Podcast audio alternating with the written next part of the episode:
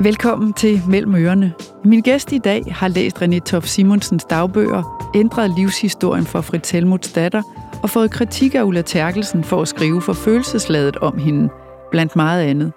For Andreas Fugl Tøresen er en af dem, der har skrevet flest biografier i Danmark, og han har således boret sig ned i en lang række menneskers liv og foldet dem ud for os andre. Velkommen, Andreas Fugl Tøresen. Mange tak.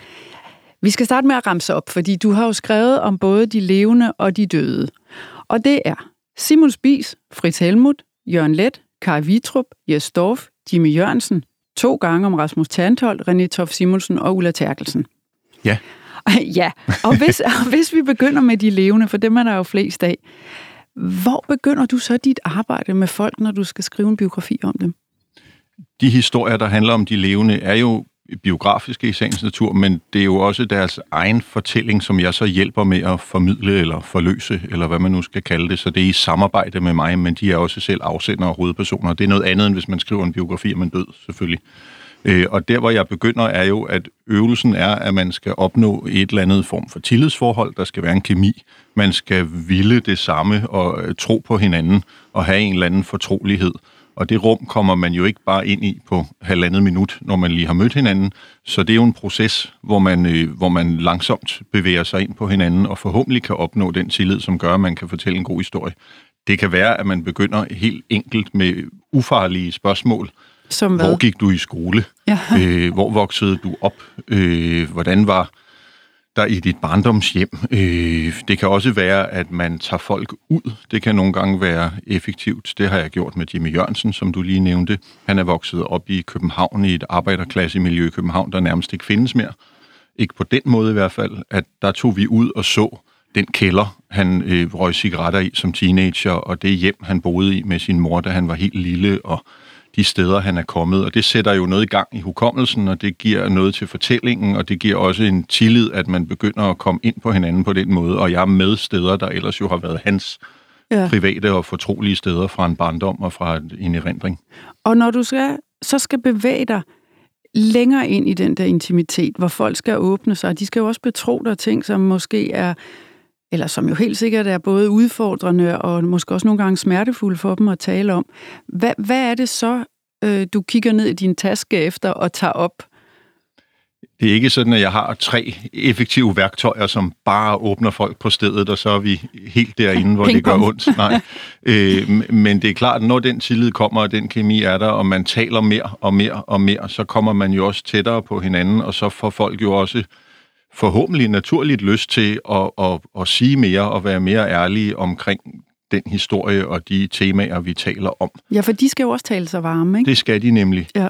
Øh, og, og, og det kommer sådan af sig selv. Man kan sige, det er vigtigt for mig og for dem, tror jeg, i den proces, at man helt fra begyndelsen er enige om, at alt det, der bliver sagt herinde, det bliver bare sagt. Man taler frit, man siger det, der falder en ind, og de taler uden at skulle sidde og redigere sig selv i hovedet, som man jo ellers gør, som jeg måske for eksempel gør lige nu, når jeg sidder og taler med dig mm. her.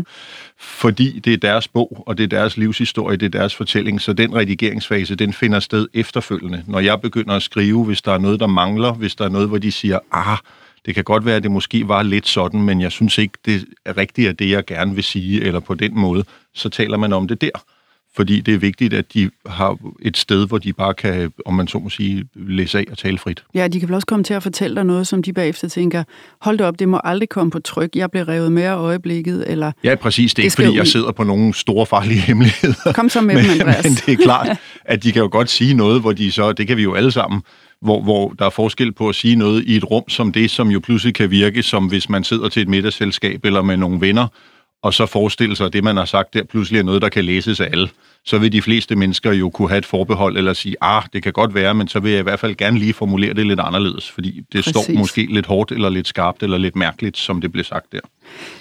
Vi skal lige høre et øh, eksempel på noget, som startede et sted og endte et andet sted, nemlig et øh, klip fra bogen om René Tof Simonsen. Den hedder At finde hjem. Klippet her er læst op af Ellen Hillingsø, og vi kommer ind i en passage fra Renés ungdomsdagbog. Paris, 18. maj 1983. Nu sidder jeg i Paris med hele familien. Jeg ved slet ikke, hvor jeg skal begynde. Der kører så mange modstridende følelser rundt i mig. Jeg er meget træt, og jeg er sur og led ved mig selv. Jeg vil så gerne være glad og tilfreds, men jeg savner Mark. Jeg ved ikke, om jeg tør fortsætte sådan et forhold, for der er ingen bund i det. Jeg bor i Amerika, og han bor i Danmark, og lige nu har jeg været væk i en uge. Men hvad så næste gang, hvis det bliver til to måneder? Han siger, at han elsker mig, og hvis det er sandt, kan han heller ikke være tjent med sådan et forhold. Han er så realistisk. Så før eller senere bliver han nok træt af det. Jeg hader denne her usikkerhed. Over Atlanterhavet 30. maj 1983. Så har jeg lige sagt det mest svære farvel i damers minde. Jeg har haft fire skønne dage oppe på en gård i Nordjylland. Vent lige nu, fortæller kaptajnen, at vi flyver over Island, og at der er en vulkan i udbrud. Et historisk fænomen. Jeg ser lige efter øjeblik. Nå. Vi var helt ude på landet. Det var skønt, kun os to. Men Mark siger, at jeg har en stor fejl. Og det er jeg for overstrømmende og overfladisk i forhold til, hvem jeg taler med, og om hvad og hvordan. Det har jeg lige godt aldrig fået at vide før. Måske er det rigtigt, men jeg elsker mennesker, og der er kun få, jeg decideret ikke kan fordrage. Jeg hader at virke snobbet eller kold, eller at være skuffende for andre. Jeg ved, hvordan det er at blive skuffet. Og så har det åbenbart virket lige modsat. Jeg må nok hellere prøve at tænke over det for fremtidens skyld. Hvordan fik du adgang til hendes dagbøger? Øh, det gjorde jeg over tid. Øh, dagbøger er jo interessante, synes jeg, i det hele taget, og især i sådan en sammenhæng som den her, hvor man skal lære folk at kende. Samtidig er de lidt farlige, fordi det er jo øjebliksbilleder. Det var den følelse, vedkommende havde lige der, hvor en eller anden person bare var den dummeste eller den sjoveste i verden, og det kan være, at det var anderledes dagen efter. Øh, så, så man kan ikke bruge dem som sådan endegyldig bevisførelse for noget som helst, men man kan bruge dem i forhold til stemninger eller en tid, eller hvor det menneske var i den situation. Øh, og René Tof Simonsen, som jeg var sammen med over lang tid for at hjælpe med at fortælle hendes livshistorie, øh, nævnte på et tidspunkt, at hun jo i de der meget unge år, da hun var fotomodel i New York, og efter hun kom hjem igen til Danmark, havde skrevet dagbog, men mente, at de nok var blevet væk. Og så talte vi ikke rigtig mere om det. Og du tænkte, damn. Og jeg tænkte, det var ærgerligt, for det ville da have været interessant, både fra sådan kronologi-synspunkt og, og, og historiemæssigt, og for at få et indblik i, hvordan hun var og tænkte i de øjeblikke, hvordan det hoved så ud indeni, da hun var helt ung og kom hjem fra de der meget voldsomme oplevelser i, USA, hvor hun havde været meget stor fotomodel i en meget ung alder. Og så som tiden gik, så var det noget med, at måske var de ikke helt blevet væk alligevel, men det var nok ikke så godt, at jeg så dem. No. øh, fordi det er jo meget privat. Altså, og igen, alt det der med tillid, det havde vi jo langsomt opbygget, men, men de fleste mennesker kan nok sætte sig ind i, altså der er en grund til, at man kan købe dagbøger med hængelås på. Det er jo fordi, det ikke er noget, som er ment for andre mm. end en selv, kan man sige. Selvom der er gået mange år, hun er en anden i dag. Og så på et tidspunkt var vi nede i hendes kælder, i, i hendes øh, daværende bolig i Aarhus, og rode efter noget andet. Og så var det pludselig sådan, at måske var der også nogle kasser med de dagbøger. Det var der så også. Mm. Og så da vi fik dem op i stuen, og hun kiggede lidt i dem, så næste gang jeg kom, så over tid, så endte det med, at jeg faktisk fik lov til at tage nogle poser med dagbøger med hjem og læse i dem øh, af egen drift og på egen hånd. Øh, og hun har jo, går jeg ud fra, hele tiden vidst, at de dagbøger fandtes, men det er jo et spørgsmål om, hvornår hun synes, hun var parat til at give dem fra sig, eller om hun synes, hun skulle give dem fra sig. Det endte hun heldigvis med at gøre, og det var meget fint øh, at læse og, og bidro til hendes fortælling, synes jeg, og man kan jo sagtens bruge dem øh, lojalt og med en, øh, en, øh, vejledning, så folk ikke pludselig tror noget forkert, fordi de læser et eller andet, hun har skrevet som 17, 18, 19-årig. Men det er jo også en meget stor tillidserklæring at aflevere alle sine ungdomsdagbøger til dig. Hold det op. Det kan man sige. Hvordan var det at sidde med dem? Øh, det altså, er hvad meget... for et blik har du på, når du, når du åbner alle de kasser der? Jamen, det er meget fint, synes jeg, øh, fordi det, det første og primære fokus er jo på den historie, jeg er blevet sat til at hjælpe med at fortælle om hende sammen med hende. Og det er med det blik, jeg læser dem. Er der noget, som passer ind i alt det, vi allerede har talt om? Er der noget, der bekræfter nogle af de fortællinger, hun har givet mig? Er der noget, der understreger den psykologi eller de steder, hun har været i sit liv, og de udfordringer og de usikkerheder og de problemer, hun har talt om? For det var svært for hende, da hun var meget ung, og da hun var fotomodel i de år. Øh, kan man bruge det til at understøtte hovedfortællingen på en eller anden måde? Ikke? Ja. Er der glemt af noget, som, som i sig selv er gode historier? Alt det. Og så, når det er sagt, så er det klart, så kan man også godt få den der oplevelse af, at man sidder og tænker, okay, det er alligevel altså meget liv fra et andet menneske, som man jo er i en professionel relation med, ja. og som man pludselig nu sidder med kasse efter kasse og åbner. Og det er jo sådan, at det må man jo så gøre lojalt, og det må man jo gøre med respekt for det materiale, man har, og med respekt for den person, der har givet det ting. Og, og hendes biografi er meget personlig, for hun er virkelig åben. Ja. Øh, og det er hun også om sit forhold til Thomas Helmi, for eksempel, og nogle af de tidligere kærester, som øh, også bidrager til bogen. Ja. Men jeg ved, at hun faktisk på et tidspunkt synes, at balancen mellem jeg blev for skæv, for du spurgte, og hun svarede, og det gik kun den ene vej. Ja, og det er jo øvelsen. Altså, jeg er jo journalist, og jeg er ansat til at hive oplysninger ud af hende og hjælpe med at formidle dem sammen med hende, så hun kan fortælle sin historie på en måde, som hun selv synes er den rigtige, men hvor jeg forhåbentlig undervejs også kan skubbe lidt, eller udfordre lidt, eller åbne nogle døre, hun ikke selv havde tænkt på. Det er det ideelle. Øh, så på den måde tænker jeg også ikke på mig selv som en, der skal fylde noget i den forstand. Jeg skal fylde ved, at jeg hjælper hovedpersonen på vej. På den måde er det jo også i virkeligheden lidt mærkeligt at sidde her og tale, fordi ikke for at være selvudslættende, men øvelsen er jo, at det, altså, det handler ikke om mig. jeg, jeg er jo en slags øh, katalysator, katalysator ja. for nogle andre, som har en livshistorie, der skal fortælles, fordi de gerne selv vil, og fordi den forhåbentlig kan foldes ud på en måde, hvor andre mennesker kan spejle sig i den, og hvor der er nogle sådan almenmenneskelige vilkår, der bliver beskrevet. Øh, men det, der sker, er jo det, der skete der. Det sker i forskellige variationer, når man gør det. Det var, at hun pludselig synes, at hun havde talt og talt og talt, og jeg havde ingenting sagt. Man kender det måske fra sig selv. Øh, man kan godt være i sammenhæng med nogen, der ikke siger så meget, og så for at fylde tomrummet ud, så pludselig føler man, at man har altså, bidraget med virkelig meget, og måske også sagt mere, end man egentlig havde lyst til, fordi der ikke rigtig kommet noget den anden vej. Og jeg tror, det kan være sådan en følelse, der også opstår i det rum. Så hun, fordi hun er en meget åben og ærlig og konkret person, sagde på et tidspunkt, at i dag, der gad hun ikke sige noget, nu skulle vi tale lidt om mig. Oh, fordi hun synes, at den der balance skulle udjævne, så hun vidste jo ingenting, udover hvad jeg måske indledningsvis havde sagt. Så så var jeg nødt til, og det var ikke noget altså, dramatisk, men jo bare, hvor man kommer fra, familieforhold, hvad man har lavet ellers, et eller andet, bider, lunser noget, som gør, at hun føler, at jeg også har smidt noget på bordet, at jeg også har noget på spil mm. i den relation. Det er jo fair nok. Det kan man sige. Ja. Du så hende jo øh, tre til seks gange om måneden i et helt år. Ja, der har nok været pauser, hvor det var lidt mindre, og så var der nogle gange, hvor det var mere. Men jeg så hende meget over en meget lang periode, ja. Og er det normalt at bruge øh, den mængde tid på det? Det var meget med hende. Ja. Øh, det var en stor bog, og der var meget materiale, og, øh, og vi talte meget, og jeg som du sagde før, fik også via hende jo adgang til tidligere kærester og hendes børns far og til Thomas Helmi, som hun var gift med på det tidspunkt, og til hendes familie og søstre og alle mulige mennesker. Så det var et omfattende projekt, ud over det skriftlige materiale, vi lige har været ja. inde på med dagbøger.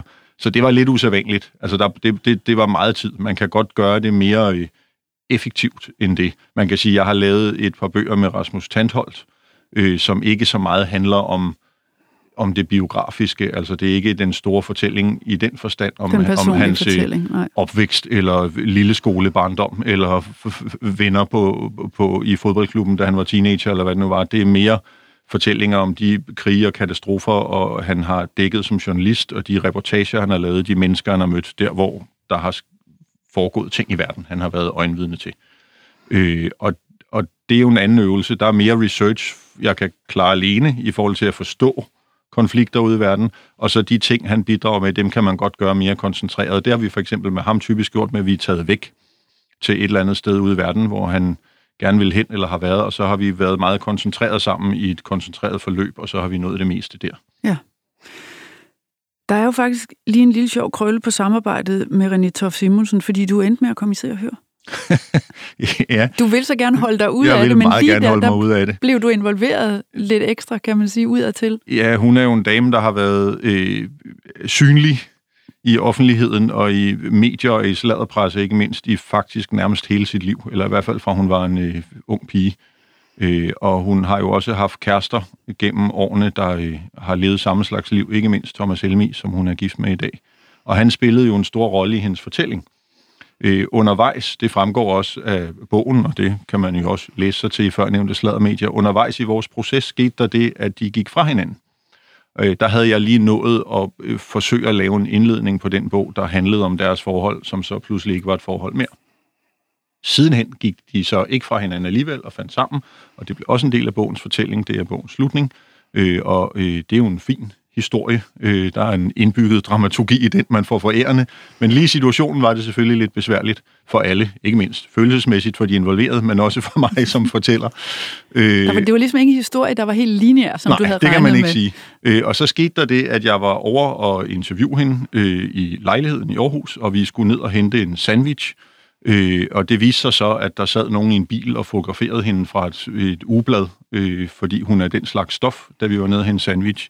Og den historie blev så siden til en lille note i Se og Hør med et billede af hende, der går ud af sin dør, og mig ved siden af, der skal ned og hente sandwich, mens jeg interviewer hende, og en fortælling om, at René Toft Simonsen her ses forlade sit hjem i Aarhus med en ukendt mand. Så jeg fik lov til at spille rollen som ukendt mand i fem minutter i det arrangement. Men det er usædvanligt. Jeg plejer at holde mig mere i baggrunden. Lad os tale om uh, dit samarbejde med Ulla Terkelsen, fordi hun er jo i modsætning til René et meget privat menneske. Ja. Så hvordan skulle du egentlig nærme dig hende? Øh, det var en anden øvelse. Det er også en del år siden. Der havde jeg ikke lavet helt så mange bøger, som jeg har nu. så øh, jeg var måske også en lille smule mere nervøs ved at gå til det. Øh, men øvelsen var jo alligevel den samme, at finde hen til det sted, som så er et fortroligt rum, hvor der er en tillid, og finde ud af, hvad det så er for en historie om sig selv, hun gerne vil fortælle. Ja, som udgangspunkt vil hun faktisk slet ikke have en biografi, vel? Nej, øh, hun er jo øh, en sjov, et sjovt menneske, øh, og hun havde som udgangspunkt, at hun mente, at der var så mange mennesker, der havde lavet de her livsfortællinger, portrætbøger, biografier, erindringsværker og alt muligt, at hun ville skille sig ud ved at være efterhånden den eneste i Danmark, som ikke havde fortalt om sit liv i bogform, så kunne hun være særlig på den måde. Det lyder som Ulla. Ja, og da vi så kom ud over det, så, så havde hun en meget sjov pointe faktisk, at hun sagde, at hun synes, det svære ved den her slags bøger, og det handler jo også om det intime rum, og hvordan man taler sammen, er, at folk lyver. Øh, enten så fortæller de for lidt, eller også så fortæller de for meget. Altså, enten pynter de på historien ja. og præsenterer sig selv på en måde, der fjerner sig fra, hvordan det rigtigt var, eller også så fortæller de ikke nok, og så får man ikke rigtig en forståelse af, hvem de var, eller hvorfor man skal interessere sig for det som et menneske, der jo ikke kender dem privat. Og det er der nok en pointe i, at det er jo faren ved den her slags livsfortællinger. Også at livet jo ofte er en rodet affære for mange mennesker, og når man putter det ind i bogform, så får det jo en anden struktur og stringens, og måske ja. lige frem en begyndelse og en midt og en slutning på en anden måde. Det er jo ikke altid sådan, det ser ud for folk, men det er jo vilkårene, når man skal fortælle.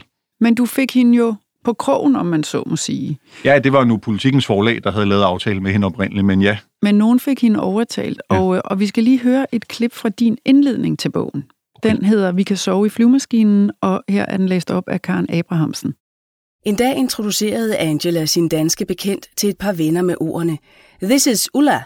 She tells some good stories.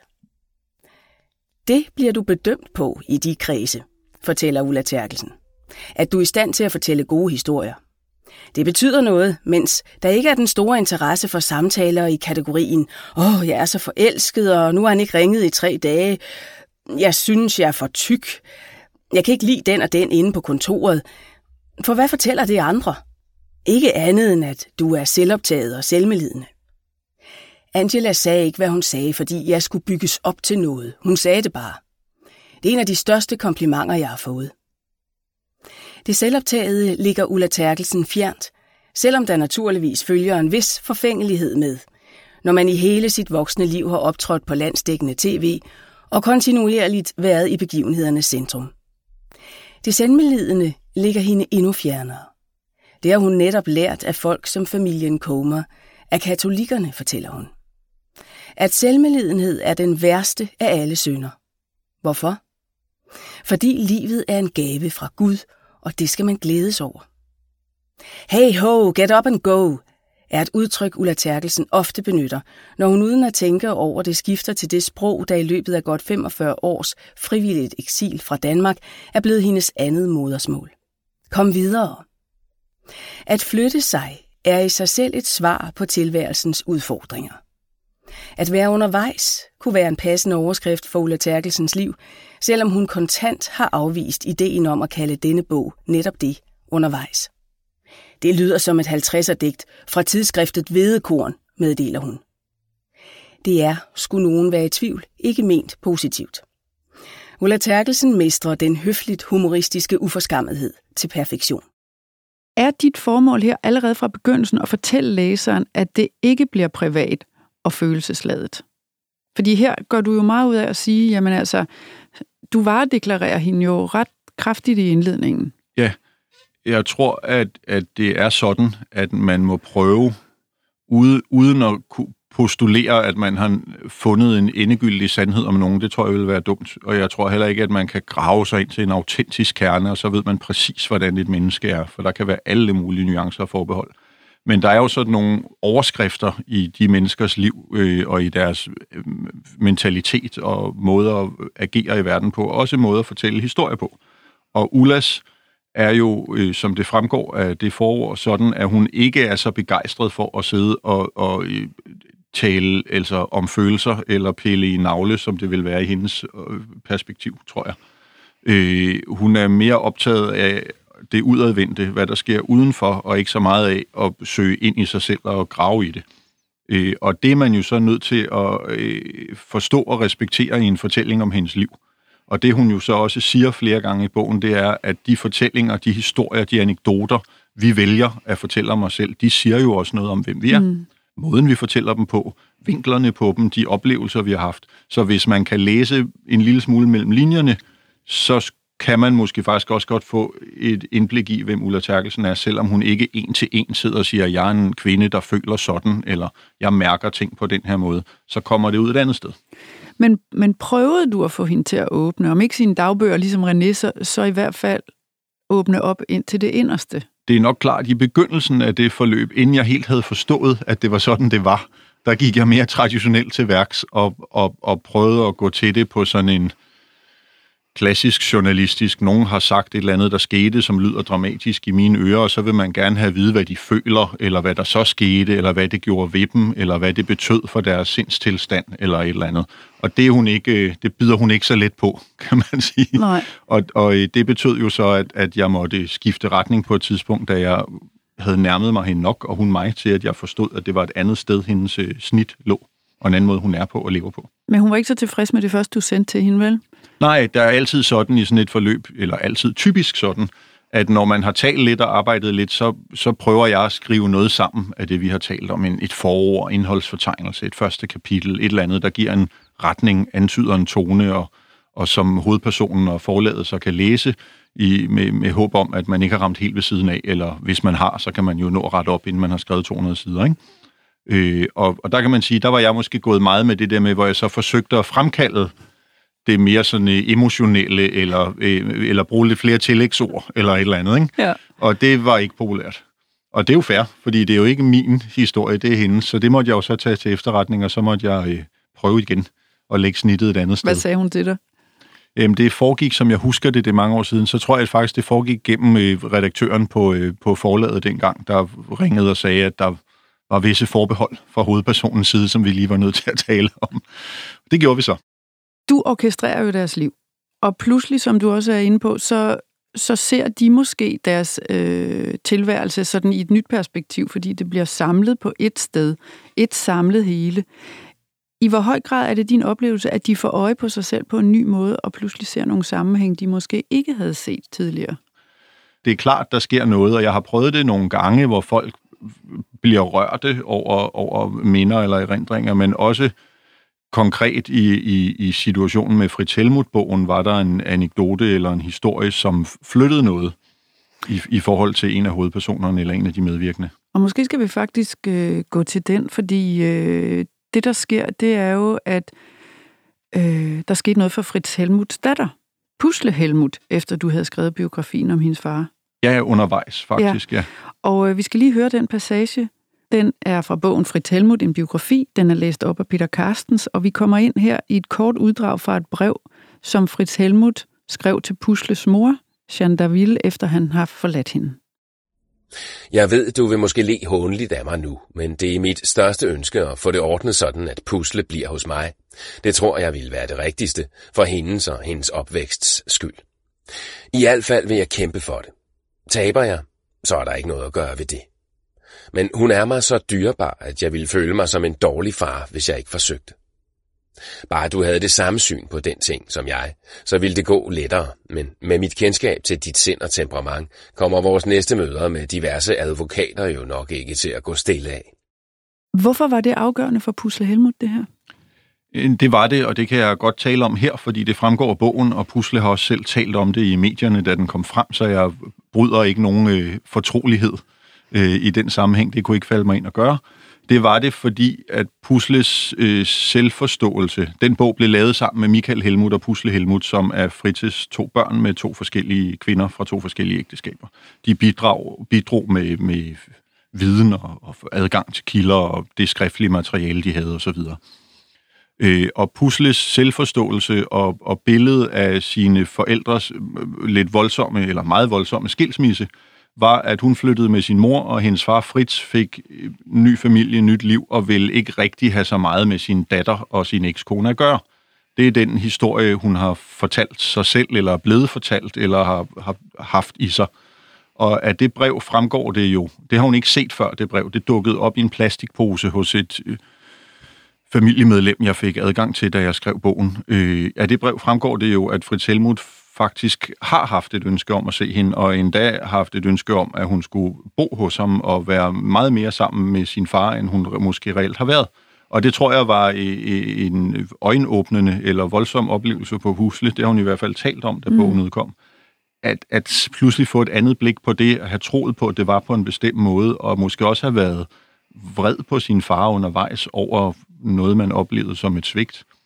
Og så pludselig se, at der var faktisk flere sider til den historie, det betyder jo ikke, jeg ved jo ikke noget om øh, alt, hvad der er foregået i de menneskers liv dengang, og hvem der har svigtet hvem, hvornår og reelt mente hvad. Men det betyder i hvert fald, at, at historien har flere sider end den ene stærke, som Pusle måske har haft i sig i, i det meste af sit liv. Er forholdet mellem din hovedperson og deres børn og eller deres forældre øh, en af de faste ting, du tænker, det vil du altid gerne have med i folks øh, biografi? Det er nok svært at undgå, tænker jeg det er klart, at, at relationen mellem forældre og børn kan måske være stærkere eller svagere, eller fylde mere eller mindre hos den ene i forhold til den anden. Men som udgangspunkt er det jo svært at komme udenom, og man kan i hvert fald konstatere, synes jeg, med de bøger, jeg har lavet, at det fylder jo noget hos de fleste. Der er jo relationer til deres far og eller mor, som, øh, som betyder noget, og som, øh, som øh, har præget dem, og som definerer en stor del af, af, hvad de er, og hvem de er, og hvordan de har levet det er jo banalt, men, men ikke desto mindre kan det jo godt være svært at tale om, når man så skal gøre det. Fordi hvordan taler man om det, og hvad betød det faktisk, og så videre. Ja, men det ja, det er altid et spor, man kommer ind på. Og som regel er det ikke engang jo noget, jeg behøver altså grave efter, fordi ret hurtigt, hvis folk skal tale om deres liv, så når de frem til at tale om, hvordan de har det med deres mor og far. Når du skriver om de døde, som du så har gjort med Fris Helmut og Simon Spis, hvem spørger du så om lov? Øh, det kommer lidt an på historien, kan man sige. Øh, I de to tilfælde var det jo sådan, at Fritz Helmuts børn havde et meget stærkt ønske om at prøve at få deres fars historie fortalt i bogform. Og det projekt blev jeg så inddraget i. Så der har man jo allerede mm. på en måde, i hvert fald af nogen, som er tæt på, fået lov, hvis man kan kalde det det. Og man har fået adgang til de kilder, skriftlige som mundtlige, der måtte være til rådighed. Og man har nogen at læne sig op af i processen, som man kan spørge og og, og, og forholde sig til, så man ikke bare skriver sig ud af et eller andet besynderligt spor, man nu lige måtte mene, man havde fundet. I forhold til Simon Spis, der, øh, han er jo en anden karakter, kan man sige. øh, og der åbnede det sig i den forstand, at der var en bestemt kilde, en kvinde, Lene Christensen, som havde været meget tæt på ham og arbejdet sammen med ham i mange år, som stadig var i live. Hun er død i dag. Øh, og hende brugte jeg tid med, og da hun først øh, øh, ligesom tog mig indenfor. Hun, hun var en meget bestemt og skarp og sjov dame, og øh, hun øh, nåede et sted hen med mig, hvor jeg tror, hun sagde noget i retning af, at hun nu havde forstået, at jeg ikke var helt idiot og ikke helt uden humor. og da vi var nået dertil, så ville hun gerne give mig adgang til nogle af de papirer, hun havde, og give mig telefonnummer på nogle af de gamle kolleger, der stadig var i live, som havde arbejdet tæt på Simon Spies og så videre. Og så var det sådan Pandoras boks, så åbnede det sig derfra. Og det kan man jo så følge op med skriftlige kilder og med gamle avisartikler og med alt muligt materiale, man kan forsøge at grave sig ned i. Så der er jo ikke i den forstand nogen, man skal spørge om lov. Det svære ved den historie var så, at enken Janni Spis jo øh, var en, man gerne ville have med ombord. Jeg tror ikke, at der er nogen, der kunne have forhindret en at skrive den uden, men det var jo rart, at hun var med, og det var hun så også faktisk. Og det åbnede jo også døre, at hun sagde, at hun gerne ville lade sig interviewe til den bog og tale med i forhold til at fortælle den historie om Simon Spis. Og så er der jo det, som Ulla Terkelsen havde sagt, nemlig, hvad hvis folk lyver, eller husker forkert, eller pynter? Ja, så er det jo svært, kan man sige. Ja, og hvordan kan du vide det? Det kan jeg jo ikke altid vide. øh, og så er der jo... Øh, der findes en amerikansk afdød journalist, der hed David Carr, som var en stor kanon på New York Times, men som i sin ungdom var mest fuld og på stoffer, som jeg forstår det. Og han har skrevet en øh, erindringsbog, sin egen historie for nogle år siden, før han døde i sagens natur, der hedder The Night of the Gun, øh, hvor han går journalistisk til sin egen livshistorie, Dels fordi han ikke altid tror på øh, egen hukommelse og erindring, og dels fordi han jo så har været påvirket i en stor del af sit voksne liv, så det er ikke sikkert, at han faktisk overhovedet kan huske, hvad der foregik. Så han taler med, jeg tror, det er 60 forskellige kilder om egne oplevelser og situationer. Hvordan var det dengang med mig, da du også var der? Øh, og bogen hedder, som den hedder, fordi en af de store situationer er, at han har en klar erindring om en god ven, der på et tidspunkt trak en pistol mod ham og skræmte ham væk, fordi han ikke ville se ham mere.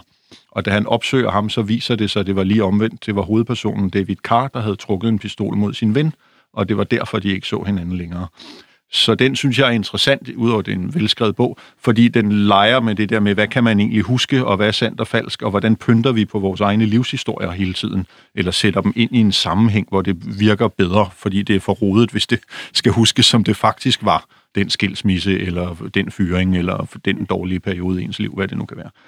Og den overvejelse må man jo have med. Og så er det klart, at der er nogle ting, som man bare er nødt til at tro på. Altså, hvis folk fortæller om et bestemt chatol, der stod i stuen i deres barndomshjem, så har jeg ikke nogen grund til at tro, at det chatol ikke var der. Og jeg ved ikke, om man kan tjekke, om det var der. Jeg ved heller ikke, om det er nødvendigt. Nej, præcis, for det er ikke sikkert, det er vigtigt. Men, men der, men, hvor det er vigtigt... Der, hvor det er vigtigt, der må man jo så efter bedste evne spørge ind til det, udspørge de mennesker, man taler med, så man er sikker på, at de husker det rigtigt. Og så må man jo efter bedste evne prøve at dobbelttjekke det eller verificere det, hvis man kan det med, med skriftlige kilder. Hvis det er noget faktuelt historisk, så kan man jo gå hen og finde det. Øh, hvis der er andre, der var til stede, hvis man taler med en søster eller en, en søn eller en datter og siger, men din mor eller far eller kollega eller ven siger sådan her, ikke fordi man så tvivler, men hvordan husker du den historie? Så må man jo prøve at stykke det sammen efter bedste evne. Og hvordan kommer du så, efter at have været meget tæt på folk Hvordan kommer du så ud af deres liv? Man skal jo også afslutte sådan et samarbejde. Det skal man. Øh, jamen, det er jo en lidt sjov øvelse. Altså det rum, man kommer ind i, hvor der opstår den forhåbentlige fortrolighed og kemi, som også er, hvis jeg må indskyde det, fordi i forhold til det, jeg sidder og taler om det, så har jeg jo faktisk tilladt mig at spørge nogle af de mennesker, jeg lavede bøger med, om det var okay, at jeg sad og talte om de arbejdsprocesser, vi har haft i det her program med dig. Og det var det. Så det er jeg jo glad for, fordi den tillid skal jo være der. Øh, og, og den har man, men man, altså, det kan godt være en lille smule mærkeligt. Det tænker jeg, det kan være med alting, hvis man har haft meget travlt på sit arbejde, uanset hvad man laver, eller været optaget af en stor opgave, og været meget sammen med nogen, og kørt derudad, og så er det slut, og så vågner man op, og så kan det måske føles en lille smule tømmermandsagtigt, eller restløst, fordi, hvad fanden, nu skal man jo ikke det mere, og man har lige siddet og talt om altså liv og død, og barndom, og ungdom, og forældre og børn, og psykologi og kærlighed, og whatever. Ja, nu er det væk. Og nu er det væk. Øh, og, og det, men det vender man sig til, vil jeg sige. De første par gange, der synes jeg, det var lidt svært, fordi jeg tænkte, nu var jeg jo lige inde i sådan en gænge, hvor man skulle det, og nu, nu var det bare over. Nu kunne man ikke ringe til nogen mere, eller nu var man jo ikke, fordi man er jo ikke venner. Altså, jeg er jo hyret professionelt til at hjælpe med en, en fødsel ja, man bliver noget. jo ikke venner med folk. Og, og det er jo ikke, fordi man skal være. Man kan sagtens have en god relation, og man kan også sagtens øh, hilse på dem med at sige hej og sådan noget, men man har jo ikke, det er jo ikke den vej, man, man går ind i det, og det er ikke derfor, man gør det, hverken for deres vedkommende, eller mit. Det er jo en professionel relation. Så udover de der, den lille smule tømmermænd, man kan føle, så vender man sig til det. Andreas, det har været super spændende at høre om. Øh, tak fordi du kom. Mange tak, fordi I vil have mig. Og fortsat held og lykke. Jo, tak. Og tak til dig, der lyttede med. Mellem ørerne er tilbage igen på næste fredag. For mere mellem ørerne, brug kampagnekoden Cecilie og få 30 dage gratis adgang til tusindvis af lydbøger på Mofibo.